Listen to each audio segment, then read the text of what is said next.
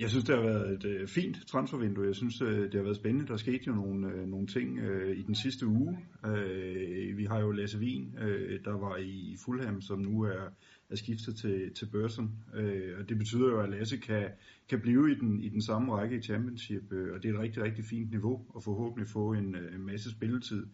Øh, så havde vi jo to øh, sådan på faldrebet. Øh, vi havde Andrew øh, Julesager, der, der skiftede fra Brøndby til Celta Vigo et meget, meget spændende skifte, synes jeg. Et, øh, et stort skridt øh, for Andrew. Øh, et, øh, et stort skridt op. Øh, La Liga er en rigtig, rigtig spændende række. Jeg tror, det er et godt skifte for Andrew. Det er, tror jeg, en klub, der spiller på en måde, som passer ham rigtig, rigtig fint.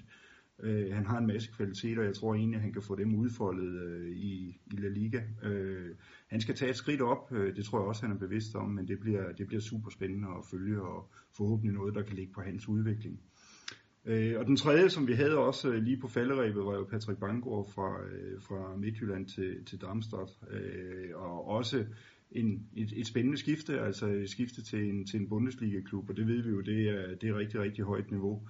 Så der bliver han øh, udfordret også øh, på en helt anden øh, måde, end han har været vant til.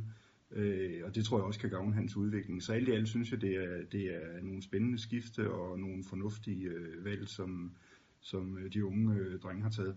Så det er du 21 landshold, der er kommet styrket ud af, af transfervinduet?